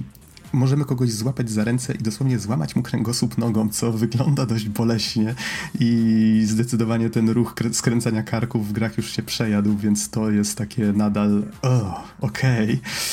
A niektórzy przeciwnicy nadal są w stanie to przeżyć, więc to jest dość mm, anime style. Yy, co mamy jeszcze? Mamy albo barier- anime, albo komiksy. Nie zapominaj, że Batman też ma złamany kręgosłup przez Bane'a. I will break you, Batman. Tak. Ym... Co mamy jeszcze? Mamy barierę przeciwko pociskom, co jest bardzo przydatne, bo możemy wtedy po prostu szarżować na przeciwników i póki ta bariera nie zejdzie z nas pod wpływem właśnie konkretnej ilości obrażeń, to, to możemy się czuć bezpiecznie. Mamy też coś, co się nazywa hyposprays i są to apteczki. Najczęściej dostajemy, albo je znajdujemy, albo dostajemy je właśnie od en pe ców. Warto pytać en pe ców. Do każdego en pe ca możemy, po, do, do większości en pe ców, okej, okay. Można podejść, można do nich zagadać i z reguły są to kilkusekundowe, krótkie kwestie. Większość z nich mówi po prostu hej, hej, hej, weź tego, ten hypospray, albo weź tę amunicję. Z reguły mówią weź tę amunicję akurat wtedy, kiedy bardzo potrzebujemy hypospray. Więc okej, okay, dziękuję, bardzo mi się przydałeś. Um, I ten hypospray ma o tyle fajną właściwość, że jeżeli go przedawkujemy, ten pasek energii wystaje tak trochę ponad yy, maksymalne zdrowie, to wtedy mamy przez chwilę nadludzką siłę. Ona, ten pasek wtedy tak powoli opada, ale jeżeli się pośpieszymy, to, to wtedy możemy no, bardzo szybko wielu przeciwników położyć na łopatki. Chociaż właśnie mam się... pytanie mhm. yy, odnośnie tego przedawkowania, bo tam yy, tak właśnie jeden... Yy... Ta, ta, ta dziewczynka robot mówi właśnie, że o, nie powinnam ci tego mówić, ale możesz przedawkować i wtedy masz super siłę, ale uważaj, bo jeżeli przedawkujesz zbytnio, to może się stać coś złego. Czy to prawda? Bo Bo chciałem to wypróbować, ale jakoś zapomniałem w końcu. Szczerze mówiąc, nie, nie wiem, czy dzieje się coś złego. Nie słyszałem o czymś takim. Z tego, co pamiętam z, te, z tego dialogu, o którym mówisz, to ona mówiła, że nie powinna tego mówić, bo tylko Konoko ma takie właściwości i tak, ale właśnie Griffin, coś tam Griffin było... niekoniecznie mógłby chcieć, żeby ona o tym wiedziała. Tak, i coś tam jeszcze było właśnie, żeby, żeby nie nadużywać tego. Przynajmniej tak mi się wydaje. Tak. Wiesz, to, to, jest, to jest ciekawa kwestia, ale z chęcią sprawdzę, ale nie, nie, nigdy nie słyszałem, żeby to faktycznie było jakoś tam e, faktycznie w, w grze czy w gameplayu pokazane. Ale sprawdzę, z chęcią sprawdzę. E, co jeszcze? Nie wspomnieliśmy nic o level designie, a myślę, że jest o tyle nietypowy, że jest po pierwsze podejście do projektowania poziomów jest dość e, ciekawe, bo mamy właściwie plansze, które przypominają prawdziwe budynki. One mają jakieś otoczenie dookoła. I właściwie pomieszczenia czasami pojawiają się tam nawet dość zbędnie, to znaczy hej, no po co mi tu kolejny pusty pokój? Ale jak się przyjrzymy, to zobaczymy, że właściwie wszystkie te pomieszczenia, one się układają w plany pięter, że y, nie ma pustych przestrzeni w tych budynkach, że one faktycznie, no tak na upartego to mogłyby powstać, tak? Ym, co prawda wiąże się to też z tym, że mamy tu dużo pustych przestrzeni, no nie walają się tu żadne śmieci, tak jak w dzisiejszych grach wszędzie, tylko mamy trochę nielicznych mebli, czy właściwie jakichś takich szaf, serwerów, czy komputerów, maszyn, coś takiego, ale to są z reguły właśnie takie wielkie szafy, ozdoby poupychane gdzieś. Zresztą myślę, że w Halo podobna stylistyka została za, mm, zachowana, więc wydaje mi się, że to po prostu Bungie ma taki styl. Mm, no ale przez to levele wydają się dość puste. Są złożone raczej z prostych kształtów, te wszystkie budynki, te wszystkie korytarze, po których chodzimy. Trochę się różnią teksturami, ale nie są to jakoś znaczne różnice. Mamy jakieś właśnie biura albo jakieś laboratoria. Czasami pojawiają się takie rzeczy jak, dajmy na to, kadzie z jakimiś odpadami toksycznymi i z reguły pojawiają się akurat wtedy, kiedy bardzo, bardzo, bardzo chcemy właśnie mieć checkpoint, ale go nie mamy. Więc wystarczy jeden przeciwnik, który na nas zaszarżuje i powiedzmy zły krok w złą stronę, pach, i zamiast przeciwnika spadamy sami do tej kadzi i, i się wracamy dziesięć piętnaście minut do tyłu. Więc tak, to są te uroki, które można, może to jest frustrujące, ale muszę przyznać, że w wielu momentach sprawia, że czujemy presję i staramy się działać rozważnie, a jak uda nam się zrobić coś zajebistego, to czujemy, że hej, to było super, więc to jest całkiem, całkiem spoko. Trochę tak, ale wiesz co, powiem ci też, że to może być na dłuższą metę po prostu frustrujące, w sensie rzeczywiście dzisiaj, dzisiaj też patrzymy trochę inaczej na grę, prawda? Dzisiaj jak nie mamy aż tyle czasu na granie niestety, więc naprawdę jeżeli mamy bardzo wydłużone czasy między checkpointami, to nie jest zbyt fajne. Do tego tym bardziej... Część, część lokacji, część poziomów jest, no nie oszukujmy się, cholernie monotonna. Już nie mówię tutaj nawet o samej oprawie audiowizualnej, to znaczy o oprawie wizualnej, bo no nie oszukujmy się, ta gra już ma chwilę i tak jak powiedziałeś, to jest prosta geometria, jakieś proste takie, proste elementy otoczenia, nic co by było jakieś mega charakterystyczne, ale jeżeli po raz czwarty przebijamy się przez dokładnie taką samą halę w magazynie i jedyne czym się to różni to yy, tak jakby symbol na drzwiach, który to jest o, oczywiście symbol, który musimy znaleźć na odpowiednim terminalu, który musimy zhakować, w sensie podejść i, i przycisnąć jeden przycisk, to, to robi się po prostu męczące. Mhm. I to nie jest tak, że można powiedzieć, a gra jest stara, więc można jej wybaczyć. Yy, recenzenci faktycznie widzieli te problemy już wtedy, więc to nie jest tak, że, że wtedy było na zasadzie o tak, so, jakie piękne hale, mm, cudowne. Tak, powiedzmy, że to jest po prostu to jest sztuczne wydłużanie gry. Może tak, może nie. Powiem tak, yy, trochę inaczej do tego podchodzę, znając już tę grę. Pamiętam, że ona była bardzo frustrująca, czas, jak ją przechodziłem po raz pierwszy. Często zdarzało mi się, że wracałem się checkpoint wcześniej, tylko po to, żeby przejść lepiej fragment... Yy, który przed chwilą przeszedłem, żeby mieć więcej hyposprayów, więcej zdrowia, żeby być bardziej gotowym na to, co jest dalej. I w tej chwili, jak ją przechodziłem po raz kolejny, no to właściwie już tak leciałem z biegu, wiedziałem, gdzie iść, co robić. Um, albo na przykład wiedziałem, że zdarzają się często takie sytuacje, że z przeciwnikami nie trzeba walczyć, można po prostu przebiec przez dane miejsce i to czasami się dużo bardziej opłaca. Więc to jest takie dość...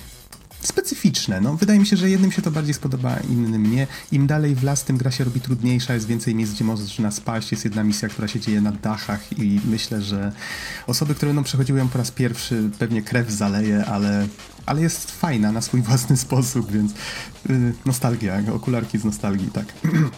I jedna rzecz, o której nie wspomnieliśmy chyba, to to, że twórcy rozwiązali problem kamery, który się często w różnych grach pojawia, w taki sposób, że ona po prostu przenika przez wszystkie ściany, wszystkie przeszkody, wszystko się robi półprzezroczyste, jak tylko wniknie w to kamera. Bardzo proste, ładne rozwiązanie.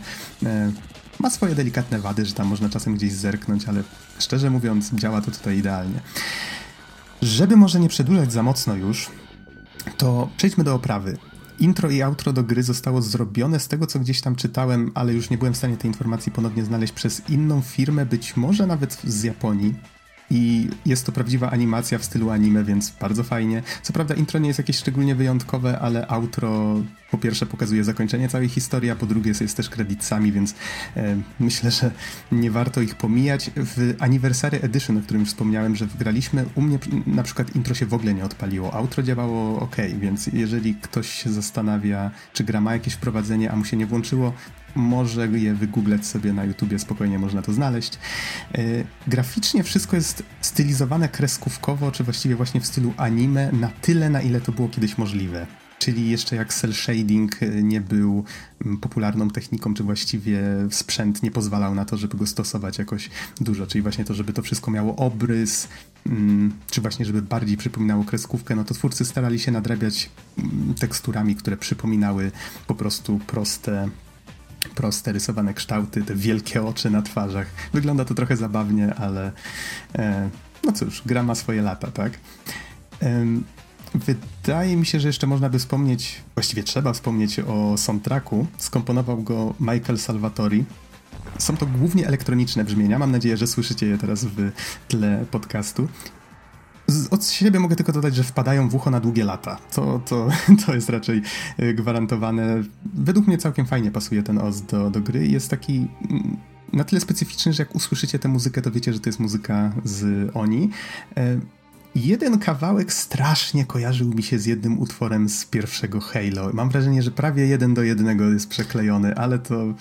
No to znaczy, nie... wiesz co, Michael no, Salvatori no. właśnie współpracował i, i przy Halo, w sumie prawie przy wszystkich, i przy tym Halo Reach, przy, do tego później jeszcze Destiny, Destiny dwa, więc myślę, że jego wpływ na pewno możemy usłyszeć tutaj, ale to, co mi się nie podoba w soundtracku, to znaczy nie mm-hmm. w samym soundtracku, nie wiem, czy to jest wina tego, tego całego y, Anniversary Edition, ale po prostu strasznie rzadko grała mi muzyka.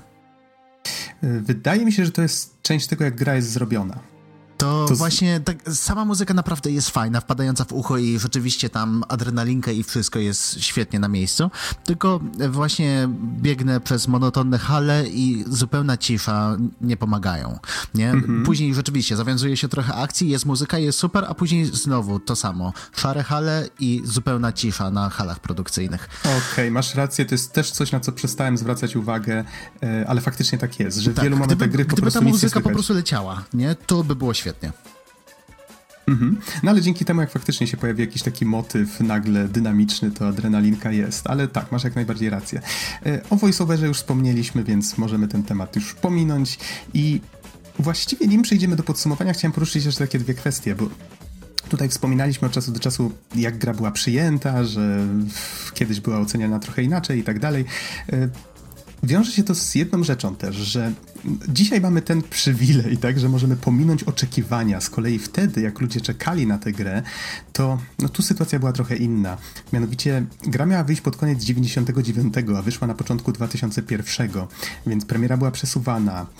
Ze względu na to, że Microsoft wykupił Bungie i właśnie tak jak wspomniałem, pracownicy musieli szybko zawiązać produkcję Oni i właściwie e, zmieniać miejsce pracy.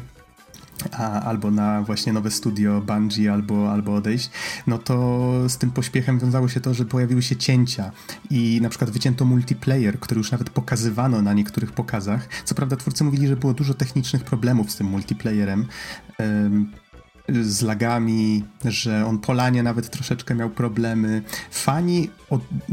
Fani, z tego co mi wiadomo, to do dzisiaj starają się odwzorować ten multiplayer. Chyba nawet jakoś im się udaje i są jakieś takie próby w miarę udane, ale nie jestem pewien na ile, więc jeżeli ktoś jest zainteresowany tym tematem, słyszał na przykład o Oni już wcześniej albo mile wspomina tę grę i, i dopiero teraz się dowiaduje, że coś takiego fani robią, to jak najbardziej googlajcie temat, bo możliwe, że coś takiego już istnieje i da się w to nawet przyjemnie grać, a może po prostu widziałem jakieś wczesne wersje i nikt tego nigdy nie skończył, no kto wie. Um, Niemniej i z takich jeszcze innych rzeczy, które w sumie sam pamiętam jeszcze z czasów, jak byłem trzynastolatkiem i trzymałem ten numer C D Action z dwa tysiące pierwszego, w recenzji pojawia się taki biały mech, taki robot och- ochronny, coś, coś w tym rodzaju. Też widać, że Gitsem zainspirowany. I w tej recenzji on się pojawia na trzech obrazkach, jak dzisiaj policzyłem. Na trzech obrazkach! Nie ma go w tej grze wcale. Się okazało, że pojawił się na masie materiałów promocyjnych i to też jest jedna z rzeczy, które z tej gry po prostu wyleciały z powodu tych zawirowań. To taka ciekawostka w sumie. Z tego co mi wiadomo, fani w jednym modzie chyba przywrócili tego robota, więc to też, jeżeli jesteście fanami, po prostu googlajcie, bo można wiele ciekawych rzeczy znaleźć. I tutaj a propos tego... tego, jak fani właśnie działają. Myślę, że warto tutaj bardzo zwrócić na to uwagę, że fani aktywnie od lat pracują nad tą grą do tego stopnia, że Anniversary Edition tak zwane to jest właściwie fanowski launcher do tej gry. Jak zainstalowałem ją u siebie na Windowsie dziesięć, ni hu hu, nie poszło. Ale jeżeli zainstalowałem Anniversary Edition, dałem temu launcherowi przemielić wszystkie levele, nagle gra ruszyła bez najmniejszych problemów. Z tego co czytałem, łata trochę bugów, być może właśnie odblokowuje wszystkie bronie od początku, takie drobne zmiany być może wprowadza, ale raczej grając nie zauważyłem, żeby gra się różniła od tego, co, co pamiętałem z przeszłości. Yy... Do tego w tym launcherze mamy całą listę modów ze strony Oni Mod Depot, i jak tylko chcemy, możemy je kasować, ściągać, co tylko nam się zażyczy. Ten launcher sam się aktualizuje, no więc w ogóle jak to zobaczyłem, to się złapałem za głowę. No zrobiło to na mnie wrażenie, co, co grupa zapaleńców zrobiła. To jest właśnie taki, taki launcher modowy, podobny do tych, które znamy choćby z, ze Skyrima, czy z innych gier y, od Bethesdy, The Elder Scrolls. I rzeczywiście jest naprawdę nieźle wykonany i to e, zdziwiłem się naprawdę, jak, jak odpaliłem wszystko i później tak wchodzę do gry, rzeczywiście odpala się wtedy sześćset czterdzieści na czterysta osiemdziesiąt i hmm, dobra, no to zobaczmy, jakie są obsługiwane rozdzielczości. Patrzę, jest cała gigantyczna lista i nawet ultrawide, tam high definition, Q H D, cokolwiek, nie? W sensie tam rozdzielczość trzy tysiące czterysta czterdzieści na tysiąc czterysta czterdzieści obsługuje ten Anniversary Edition i wszystko śmiga, wszystko śmiga idealnie, bez żadnych problemów. Mhm. Tak, więc fajnie, fajnie, że ta gra ma taki, taką oddaną rzeszę fanów. Z tego co czytałem na wiki, taka ciekawostka może dla niektórych, w ciągu chyba pół roku, chociaż nie, to był początek dwa tysiące pierwszego i chyba do października albo do listopada, jakoś tak, sprzedała się w pięćdziesięciu tysiącach sztuk w samych Stanach, więc czy to dużo, czy mało, ciężko mi tutaj krytykować, bo nie wiem jaka była sytuacja rynku aż tak dawno temu. No na dzisiejsze standardy pięćdziesiąt tysięcy to raczej jak na grę dużego studia, to, to jest liczba, która by sprawiła, że gra trafiłaby do szafy i nigdy z niej nie wróciła, więc nie mam pojęcia jak to było kiedyś. Prawdopodobnie by jeszcze utopiła studio po drodze. Pewnie tak, no w tej chwili w sumie Take-Two Interactive, jeżeli dobrze pamiętam, oni trzymają nadal prawa do Oni i właściwie nic z nimi nie robią, a przynajmniej tak się wydaje, bo tu kolejna ciekawostka, już ostatnia mam nadzieję, to to, że powstawała dwójka, coś o czym fani dowiedzieli się niedawno, bo tak myślę z rok albo dwa temu. Ym, wyszło na jaw, że faktycznie dwójka powstawała, pojawiły się jakieś w sieci pierwsze, ktoś po prostu, kto nad tym pracował, musiał udostępnić te materiały anonimowo. Pojawiły się materiały z, z prototypów, jakieś szczątki fabuły, jak świat gry miał wyglądać. Co prawda z nieznanych powodów anulowano pracę nad grą, ale gdzieś tam czytałem, że twórcy chyba nie do końca wiedzieli, jaką wizję przybrać tej gry, w jakim kierunku pójść z jej produkcją, no ale to są tylko takie domysły, tak? Jest trochę materiałów wideo, które można znaleźć z komentarzem ludzi, którzy trochę dokładniej badali temat, więc jak najbardziej polecam poszperać. Ja postaram się być może pod podcastem zamieścić jakiś filmik, który sam znajdę. No i Myślę, podsumowanie, właśnie. Tak, to jest właśnie dobry czas na podsumowanie. Już tak właśnie jak zwykle, nie? Jak zwykle zgadywaliśmy się spoko, pół godziny, maksymalnie czterdzieści minut. No tak, ale no wiesz, szkiełka nostalgii, te sprawy, to nie są proste rzeczy, no. Izzy, nie, zapytam, rozumiem, zapytam, rozumiem. Się ciebie, zapytam się ciebie w ten sposób. Jako osoba, która sobie dopiero co odświeżyła tę grę, nawet trochę pod przymusem, powiedzmy, nie wiem jak bardzo, e, powiedz mi, na ile według ciebie ta gra wytrzymuje tak po pierwszych paru misjach próbę czasu? Czy faktycznie myślisz, że ty byś ją komuś polecił dzisiaj? Yy, wiesz co, może jeżeli ktoś... I czy, i czy sam masz chęć w ogóle do niej wrócić i ją przejść? Yy, wiesz co, powiem tak. Jeżeli byłby to ktoś, kto nie gra zbyt dużo w gry, to bym powiedział... to bym nic mu nie mówił. Bo no nie oszukujmy się, gra się po prostu zestarzała się. To już minęło siedemnaście lat od, od, od daty premiery i widać to i po otoczeniu, i po grafice, po projektach poziomów, po sterowaniu, po masie różnych rzeczy, że to się po prostu zestarzało. Ale nawet y, pomimo tego, że nie udało mi się zagrać całej gry jeszcze, bo prawdopodobnie wrócę, y, to jednak ma w sobie coś... Choćby, choćby taki właśnie, jakby to powiedzieć, taki element historyczny, w sensie yy, warto tą grę odpalić, żeby zobaczyć, jak to kiedyś wyglądało i że rzeczywiście powstawały gry, których dzisiaj, których dzisiaj po prostu nie widujemy. Czy to jest spowodowane słabą sprzedażą samego Oni i gier podobnych, o ile takie były. Czy to jest y, sprawa samej tak jakby ewolucji branży i oczekiwań graczy? Ciężko mi powiedzieć. Jednak Oni jest na tyle charakterystycznym tytułem i osobiście sam, sam mam mega pokłady nostalgii w jego kierunku, że warto, warto spróbować, warto sprawdzić, z czym się to je. Jeżeli się po prostu gra trochę więcej. Jeżeli jest się takim niedzielnym graczem, to myślę, że niekoniecznie jest co podchodzić. Mm-hmm.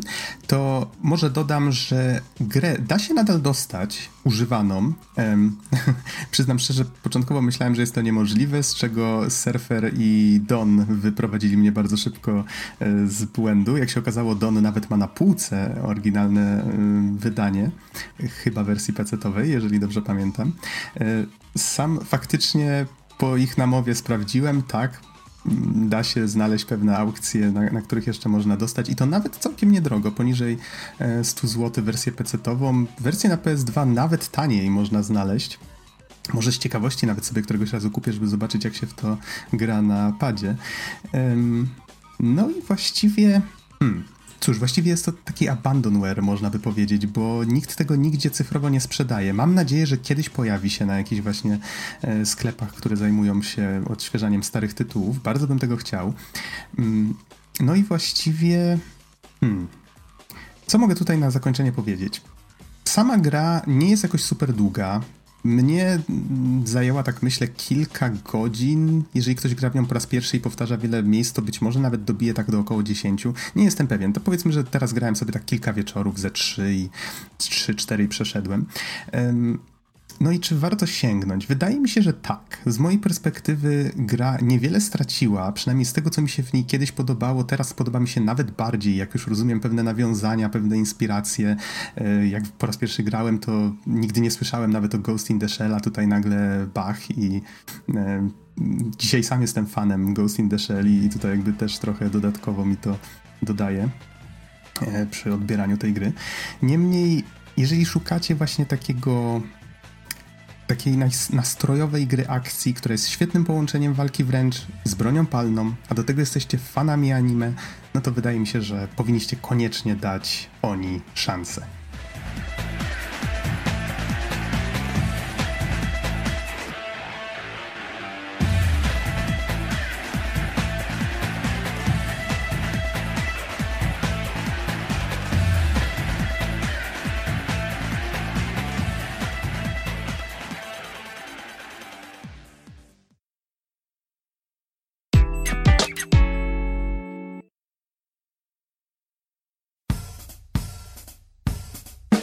to już wszystko na dzisiaj. Dziękujemy wam bardzo za uwagę i do usłyszenia w następnym odcinku. Trzymajcie się.